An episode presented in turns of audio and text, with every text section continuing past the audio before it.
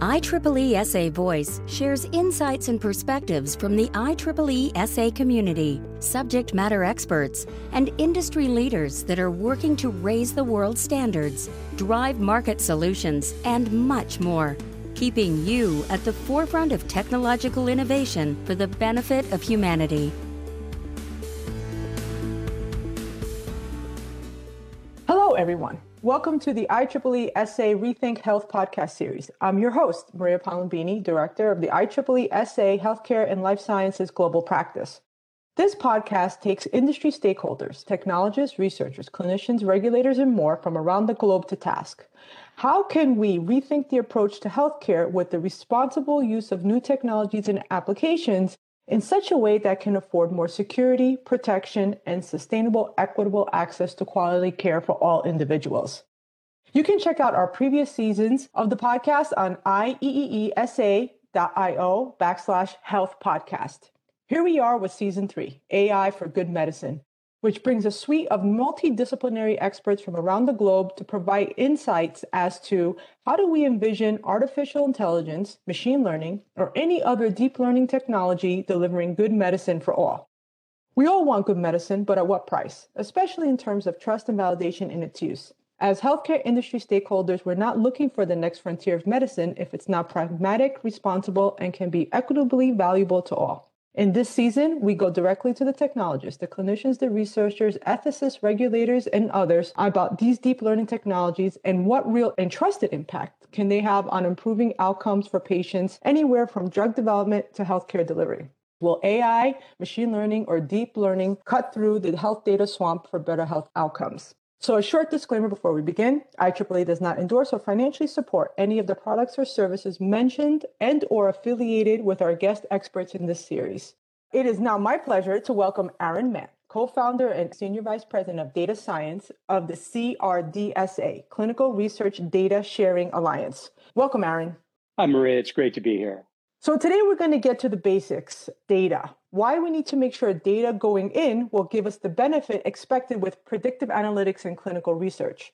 Just full disclosure to our audience, the CRDSA is an IEEE ISTO alliance. ISTO is the Industry Standards and Technology Organization. It is a global 501c6 non-for-profit offering membership infrastructure and legal umbrella under which member alliances such as CRDSA and trade groups can stand themselves up as legal operating entities. For the world out there, you might not know IEEE does have this offering. Let's get to humanizing the experience for our listeners. So, Aaron, tell us a little bit about you. You have a well blended professional background, having been a program leader at Genentech, a COVID 19 data sharing lead at Transcelerate Biopharma, and prior to that, a CEO of a big data analytics solutions company. As co founder of CRDSA, what drives your passion in working with data? What are you hoping to achieve with this alliance? Perhaps you felt may have not been realized in prior roles. I think the passion I have for data is what it is and what it represents. Fundamentally, it's people, it's experiences. Data scientists, sometimes we look at things as you know, series of data points, but for me, it, you know, the fact that those data points represent things that happen in the real world to people, and especially in a clinical trial context, when you think a Tufts study said we're collecting about 2.6 million data points per phase three clinical trial, but each one of those is a unique part of a person's experience. I get passionate about what it represents, and I think that that drives a lot of why I get excited from a co-founding CRDSA aspect, really born out of frustration more than anything else is a ecosystem we get really good in secondary use uh, data reuse data sharing talking about the challenges the problems what doesn't work and, and, we're very eloquent in that. And we started talking colleagues and i people representing data sharing platforms academic research institutions and sponsors. We shared this frustration of let's start talking about solutions. Let's get eloquent on solutions. Let's come together and form an organization that can solve problems that we can't solve in isolation as a single stakeholder or a single platform. Absolutely. When I was talking to my colleagues in the world of blockchain, we're talking about blockchain for healthcare and blockchain for pharma. The real purists were like, we really have to talk about the data. He goes, we're not really getting to the core of this conversation. So data seems to permeate all our technologies no matter where we go. The CRDSA is an alliance, obviously, and we all see these numerous amounts of consortium alliances that are being formed in many different areas of the healthcare domain.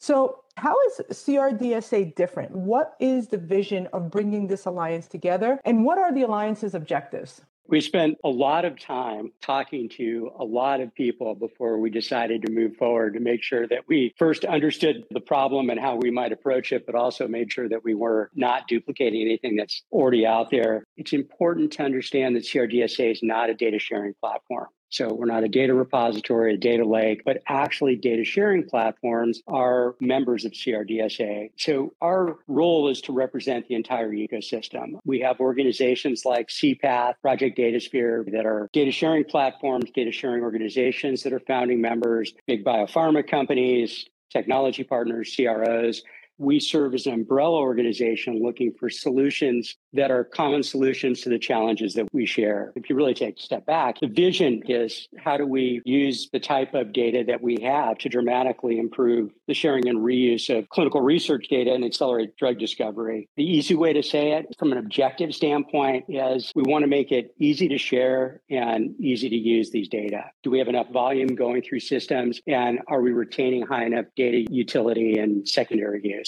Absolutely. I think that's a well blended mix of partners and participants you have in your group. So I think that gives it a really equal voice across the board.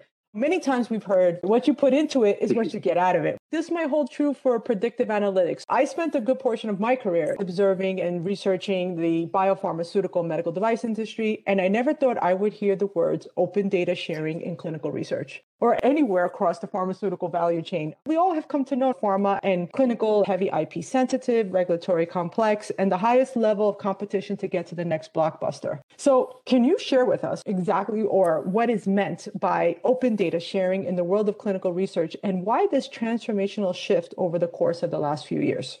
We're in the middle of the transformation. I'm not sure we've actually shifted quite yet. We're, we're, definitely on that journey. I think it is a mind shift that we've seen on the part of sponsors and research organizations. Data is not the new oil. That is something that you used to hear a lot more 10 or 15 years ago. It's not something that gets more valuable over time. The older it gets, the less valuable it is, and it doesn't have any in, inherent value until you do something with it. I think one thing that's pushing transformation is senior leaders really getting that it's about how you you use these data. And that's where you're going to compete. That's your competitive advantage, not the actual having of these data. That leads to a second mind shift, particularly in clinical research, that this is patient donated data. It isn't something that's actually owned by sponsors, but sponsors are good stewards of that data. It's the patients that are coming into the clinical trial setting, they're donating their time and their data to further the science and reusing that it's an ethical imperative to honor the commitment that patients have made and the effort that they've put into supporting clinical trials. That shift has happened. I think the third, and in some ways maybe most transformational, is advanced analytics, AI, ML, because it requires big data, right? And as companies start building internal data marts, internal data sharing capability, they quickly realize that wow, no matter how big you are, you don't have enough data or the right data on your own. Even the biggest pharma companies, when you start looking at things like targeted populations in precision medicine, just you need more. And so that recognition that you can't go it alone, no matter how big you are, is something that I think we're just on the tip of the iceberg in terms of how deep that permeates organizations, but it's a shift that we've definitely seen accelerating. Absolutely. I think you brought up a really valuable point because for so long we hear data as an asset, but for our accounting friendly people out there, data could be a depreciating asset. I did a slide at a conference once in Las Vegas. I threw it up there like, data is not an asset. Data is an action. If I don't do something with it, it's just not worth it. Exactly. It just sits there. Absolutely valuable insight from that point of view. I think this is a simple question, but I'm sure the answer is a lot more complex. Why has it taken so long for clinical researchers or sponsors of clinical trials to realize the potential of the reuse of the data from previous clinical studies? Perhaps the right question could be what exactly was prohibiting them from using it? A little history helps context on this because the sharing of data in a clinical research, secondary reuse sharing, is really a pretty new phenomenon. It started in 2013 at any scale with a number of sponsors coming together with clinical study data requests, CSDR. But that was 2013. That was external data sharing and data sharing in that context a little bit of an unfortunate term, right? Because it always looked to senior leaders, legal, your chief financial officer, like, well, this is us being altruistic and sharing out. But what do mm-hmm. we get out of it? In 2016, 2017, you see the rise of that internal data sharing efforts. And that really brought a sharp lens to what is it that we can do with these data? How should we be approaching it? I think that would have been accelerated, but there was a big monkey wrench that got thrown in about 2018 with the GDPR. We had this uncertainty around what data protection meant. And you saw a little bit of a slowdown where sponsors said, well, you know, I, I could share these data from previous studies, but am I taking risk when I do it? How do I understand that risk? How do I know what's acceptable risk? And so that thrown a little bit of a, a curveball but I think we now have the tools to really mine these data.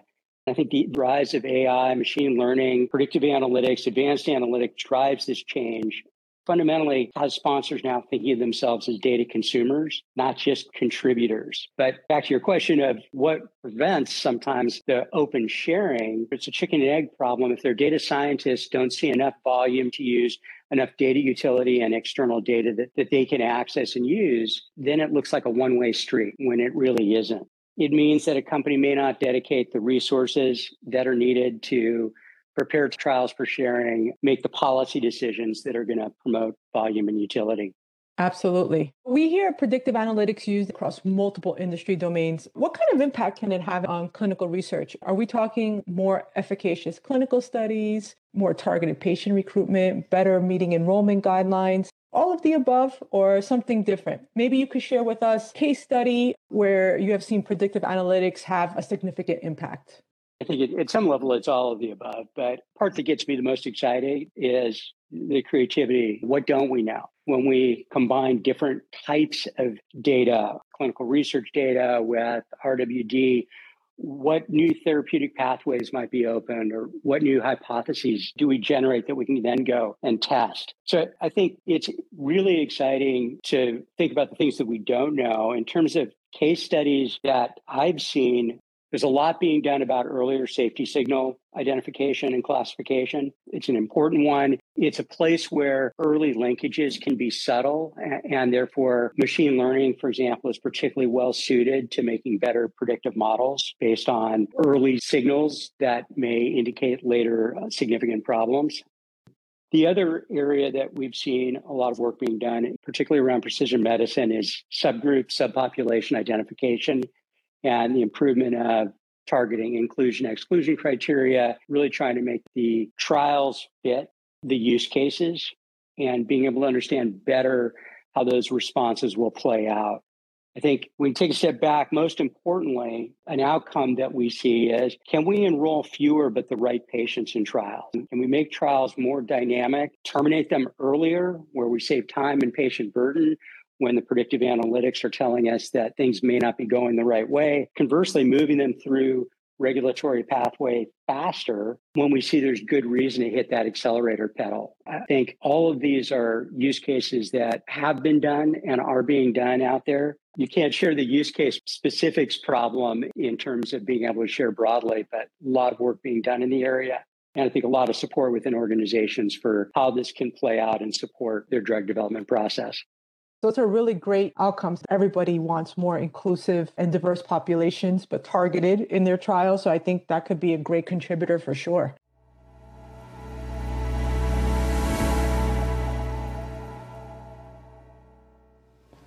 Hey there. Did you know that the average patient may have two or more connected medical or fitness devices in, on, or around their body operating at one time? Plus, they may have 10 or more smart devices on average operating in their home. How seamless, secure, and private could that patient's personal area network be? IEEE SA's WAMI program, Wearables and Medical IoT Interoperability and Intelligence, has a global community of experts collaborating and incubating solutions for these exact type of challenges. If you want to join in or learn more, visit ieeesa.io backslash WAMI, W-A-M-I-I-I. Also, while on the website, check out the WAMI Virtual Talk Series free access to more than 30 sessions on demand, plus our regular live broadcasts. Just visit ieeesa.io backslash WAMI for all the details.。We all know there's a difference between AI and predictive analytics. However, we know that they share a common challenge. It is this if incorrect or dirty data goes into it, then an invalid or erroneous outcome will come out of it. From your perspective, what's happening now with the data that is currently being used that needs to be fixed? And how can the work of the CDRSA eliminate or minimize these issues with the data before they're applied into these algorithms? I think one of it comes back to a volume problem and, and, an access problem. When I talk to AI advanced analytics companies, one of the biggest complaints that I hear is that we've built a really good tool, but all of us are training our algorithms on the same sets that are publicly available, same data sets. So I think there's a need for more diverse data and data sets that are ready for analysis and have high data utility. We use the word data utility at CRDSA intentionally because it is clinical research data.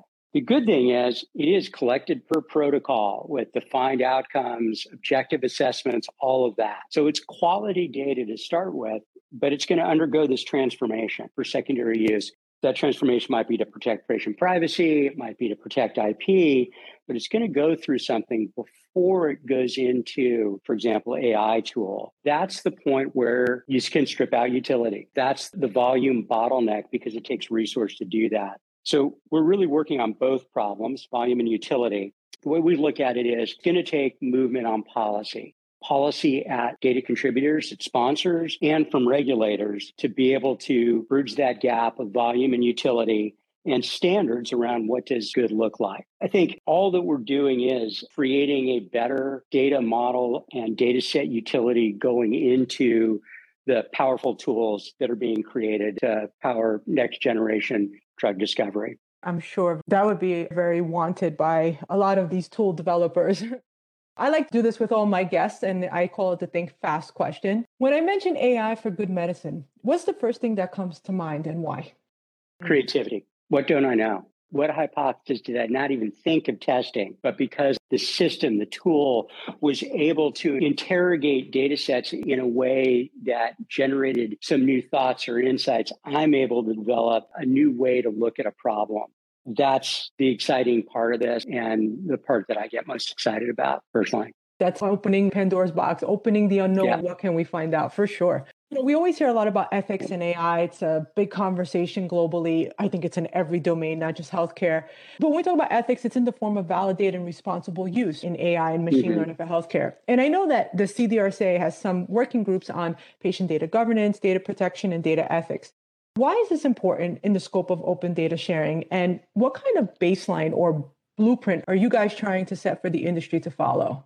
I think there's an essential tension in data sharing. On the one hand, all these calls for open science. You hear those calls from WHO, NIH, share open openly. But the same organization like the UN can say, we want open science, and then say, privacy is a fundamental human right, which it is. And so you have this essential tension between privacy protecting patients and open science. That creates this governance continuum in the middle. From a governance data protection standpoint, how you interpret as a sponsor, as a data contributor, how you interpret where you should be on that continuum determines how much you're going to share and how much data utility it's going to have. We have seen sponsors that have stripped mm-hmm. out all adverse events and demographics from a contributed trial because they were being very conservative on the patient privacy side without balancing it with the data utility side. That's the exception, not the rule, but it happens out there. I think it also is around access. How easy is it to get to these data? Novartis is very public about their Data 42 project, internal data mart, and they just published a paper and got to a point where their internal stakeholders can access their secondary use data. In almost every case, it's an automated approval. In contrast, a sponsor that I was talking to a couple of weeks ago where their researchers have to put in a formal research request backed by a business case to access any part of their internal clinical trial data. So you have really different sides of that continuum.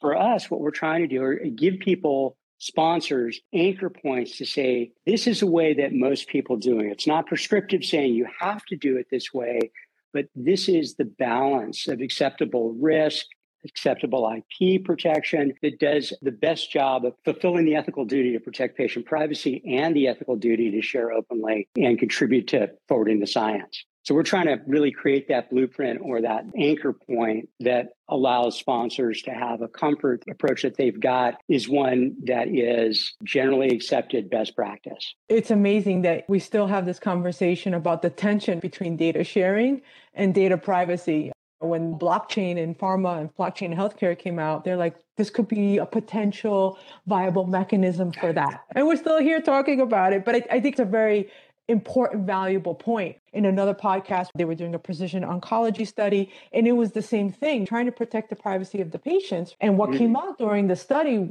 was they actually had a suite of patients that they found other conditions in their data that they weren't even aware about. So they basically had to contact the doctor to tell them, listen, there's these suite of patients we used for this study that they have this condition and they may not be aware of it. Had the data been completely anonymized, we wouldn't even be able to go back to their prescribing physician and say that this problem existed. It's always that balance. Privacy is great and it's a human right, but I think you have to sort of balance the cost that potentially might come with it as well. And I don't think anybody has that perfect answer. I think you're right. The biggest frustration that I see technology companies in the space having, especially here in the US, is that thinking GDPR and data protection at that level, it's a really sobering eye opener. You can't just reuse this clinical trial data as easily as you would think they should be able to. And so I think there needs to be understanding on both sides of what is acceptable data protection and sensitivity to that, as well as open science and bridging that gap. Uh, again, it's a hard balance. There are a number of companies getting this right,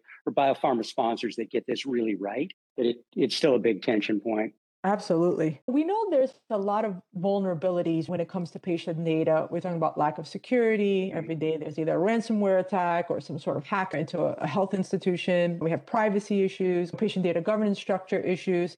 I know your group is currently working on the development of secondary use standards. So, what sorts of issues are you guys trying to resolve through the development of those types of standards? Our focus is on that transformation piece that we talked about. What happens during the transformation? What information is available about it? Right now, it's frustrating for data contributors because there's a lack of consistency across platforms, and often they are contributing the same trial across multiple platforms. It's frustrating for end users, researchers, because they don't have enough information about what transformations did or will take place to these data. There's frustration around the sheer amount of data wrangling that needs to happen if you take trials from three, four, five different sponsors and trying to pull them into one analytical data set and find out that you have to do weeks of data management just to harmonize it enough to start the analysis. There's a real opportunity to have standards and accepted practices, starting with just transparency.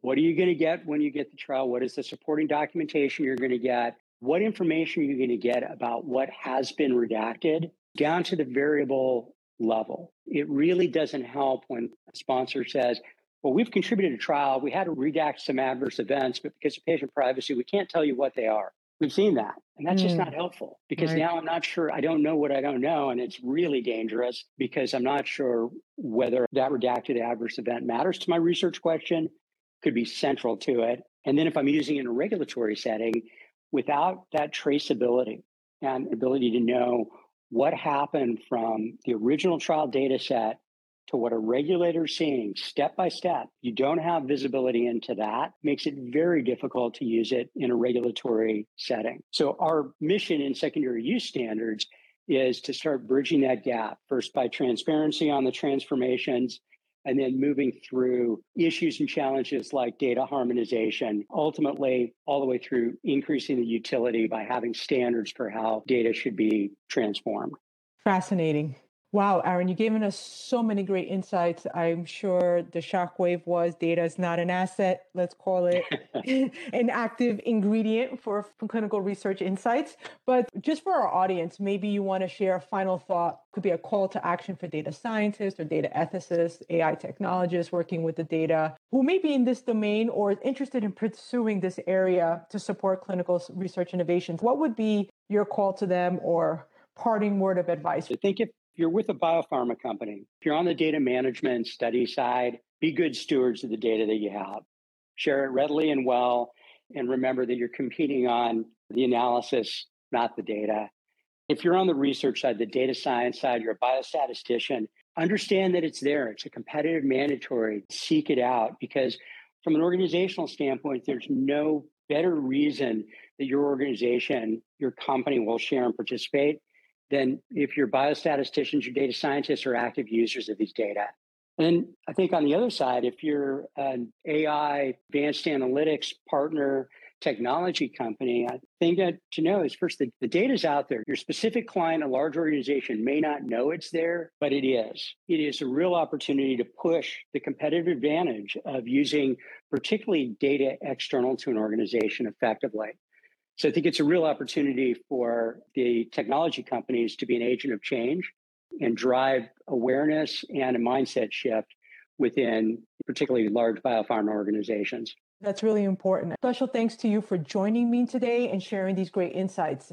Fantastic. Thank you so much. It's a great opportunity and thank you again. Absolutely. I could have talked to you on two other topics and take this podcast for a few more hours. But if you want to learn more about the CRDSA or how to become a member of the Alliance, visit crdsalliance.org. Many of our concepts in our conversation with Aaron are addressed in various activities throughout the healthcare life science practice. The mission of the practice is really engaging multidisciplinary stakeholders and have them collaborate, build consensus, and develop potential solutions in an open, standardized means to support innovation, ultimately helping to enable privacy, security, and equitable, sustainable access to quality care for all. Activities we are in wearables and medical IT, transforming telehealth, decentralized clinical trials, mental therapeutics uh, for healthcare, robotics for the aging. There's many different areas, and they're all touching an element of AI, machine learning, and the work they're doing. If you want to get involved, visit ieeesa.io backslash HLS. If you enjoyed this podcast, we ask that you share it with your peers, your colleagues, or on your social media networks. This is the only way we can get these important discussions out into the domain by you helping us to get the word out. You can use hashtag IEEEHLS, or you could tag us on Twitter at IEEESA or on LinkedIn, IEEE Standards Association when sharing this podcast. I want to thank you, the audience, for listening in. Continue to stay well. Until next time. On behalf of IEEE Standards Association and IEEE SA Voice, thank you for joining us today. For more information, please visit standards.ieee.org. We hope you'll join us again soon.